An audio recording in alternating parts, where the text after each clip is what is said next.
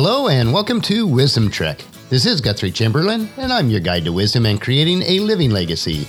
Thank you for joining us for our seven day a week, seven minutes of wisdom podcast. This is day 163 of our trek, and yesterday we discovered how life is like a word well spoken. In other words, we need to understand how important our words are every day.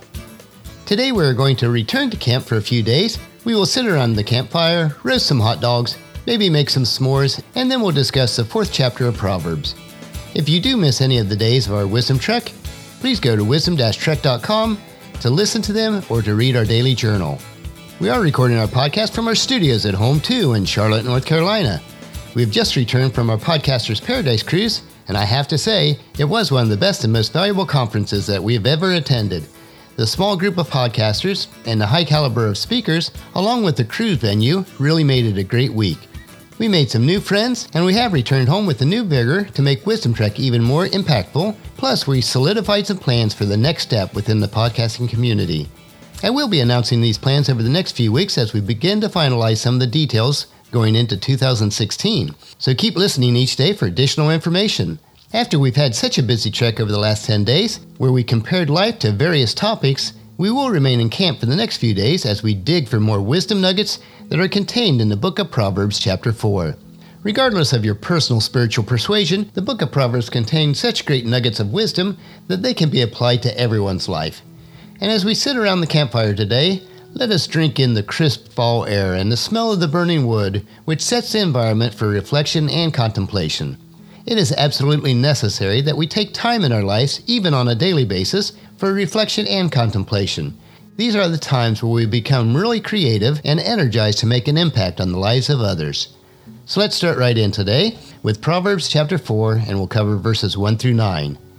As we start digging into the fourth chapter of Proverbs, it is important to know that the first nine verses of this chapter, in their original Hebrew language, were really in a form of a poem. This poem was not just about Solomon's family, who was king at the time, it's about all families. As parents, we are responsible for teaching our children. Even as grandparents, as I am now, we can have a significant impact on our grandchildren. This is the training that needs to be passed down through each generation. As your children and grandchildren grow older, they are responsible for their own children for training them properly. When the book of Proverbs was written, Solomon's family was Israel's royal family. In this poem, the father does not teach us about being a king or royalty. He does not speak about wealth or money. He does not explain how to lead a nation. For this father, which was King Solomon, only one thing mattered his children must learn wisdom. We can also teach our children about many things, but we must not forget to teach them wisdom. This is the most important lesson of all that they can learn throughout their lives. So let's start in with verses 1 and 2. My children, listen when your father corrects you. Pay attention and learn good judgment, for I am giving you good guidance. Don't turn away from my instructions. So we see in these two verses that the poem begins with a command to listen.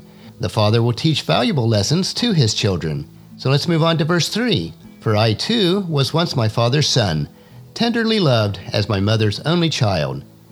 So we see in this verse the advice did not begin with the father, which was King Solomon, who was writing this poem. The father learned his lessons from his own father, which was King David. The lesson is good because it is ancient, it surpasses time. Grandfather King David followed this advice, and he saw it was good advice. The fathers lived by this advice too, so now he teaches it to his own children. The words in verse 3 speak about the father's childhood. These words suggest of a loving home. The father was a grandmother's only child, so he was very close to her. The grandfather taught his lesson with love to this little child. So let's move on to verse 4. My father taught me, take my words to heart, follow my commands, and you will live. So we see here that the grandfather began his lessons in the same way as the poet did, which was King Solomon. The grandfather also emphasized that the lesson was very important. Today, many people say things are important. A salesman will say that his advice is important. This is because the salesman wants us to buy his product. But we can doubt salesmen and politicians, but we must never doubt God's word. The book of Proverbs repeats its advice because wisdom really is important. So let's move on to verses 5 and 6. Get wisdom, develop good judgment. Don't forget my words or turn away from them. Don't turn your back on wisdom, for she will protect you. Love her, and she will guard you. At last, we hear the advice. This is the lesson that the grandfather taught. We must learn to be wise. As in earlier chapters, he compares wisdom to a woman. Wisdom, like a woman, deserves our love. Like a woman, she will protect you if you love her. So let's move on to verse 7. Getting wisdom is the wisest thing you can do, and whatever else you do, develop good judgment. We see that wisdom is better than everything else. It is better than money. It is better than beauty. It is better than health. Wisdom is worth more than everything that you own. Remember that these words came from Israel's royal family. They had great wealth, but wisdom is more important than the wealth that they had. So let's go on to verse 8 now. If you prize wisdom, she will make you great. Embrace her, and she will honor you. So we see as in verse 6, the poet compares wisdom to a woman. In verse 6, the poet tells us to love wisdom. And in verse 8, it tells us to embrace her. There's nothing more special than a good, tight embrace and we should get closer and closer to wisdom. We shall benefit if we do so. Wisdom will lift us higher and give honor to us. And like a woman, wisdom looks after those that love her. And move on to verse 9. She will place a lovely wreath on your head. She will present you with a beautiful crown. At the end of this poem, the royal family speaks about a crown. This crown is not the gold crown or silver crown that the king might wear. This crown is for a king, but even a poor person can wear this crown too. Wisdom gives honor to us. This gift is like a beautiful crown. In the introduction to this poem, we saw that it was about every family. This poem was not just about Israel's royal family. Every family can teach wisdom. Every person can trust in God and learn to be wise. We can all wear wisdom's crown. And Jesus said it this way in the Good News according to John, chapter 12, verse 26. Anyone who wants to serve me must follow me, because my servants must be where I am, and the Father will honor anyone who serves me. So, as we've reflected around the campfire today, as parents and grandparents, we now understand better that we have an awesome responsibility to teach our children and grandchildren wisdom and the value that it brings to our lives. We must also instill within them to continue this through all generations to do the same. The lessons that we can learn from each other are valuable, so encourage your friends and family to join us each day and come along with us tomorrow for another day of Wisdom Trek, creating a legacy. And tomorrow we will remain at camp and continue our investigation in Proverbs chapter 4.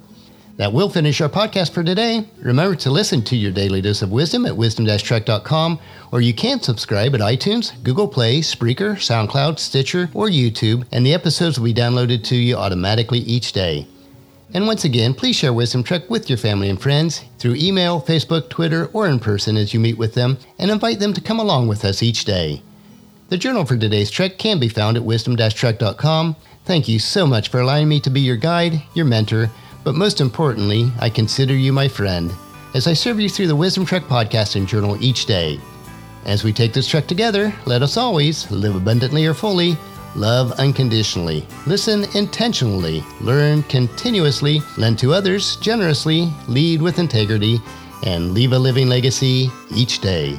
This is Guthrie Chamberlain reminding you to keep moving forward, enjoy your journey, and then create a great day every day. See you tomorrow.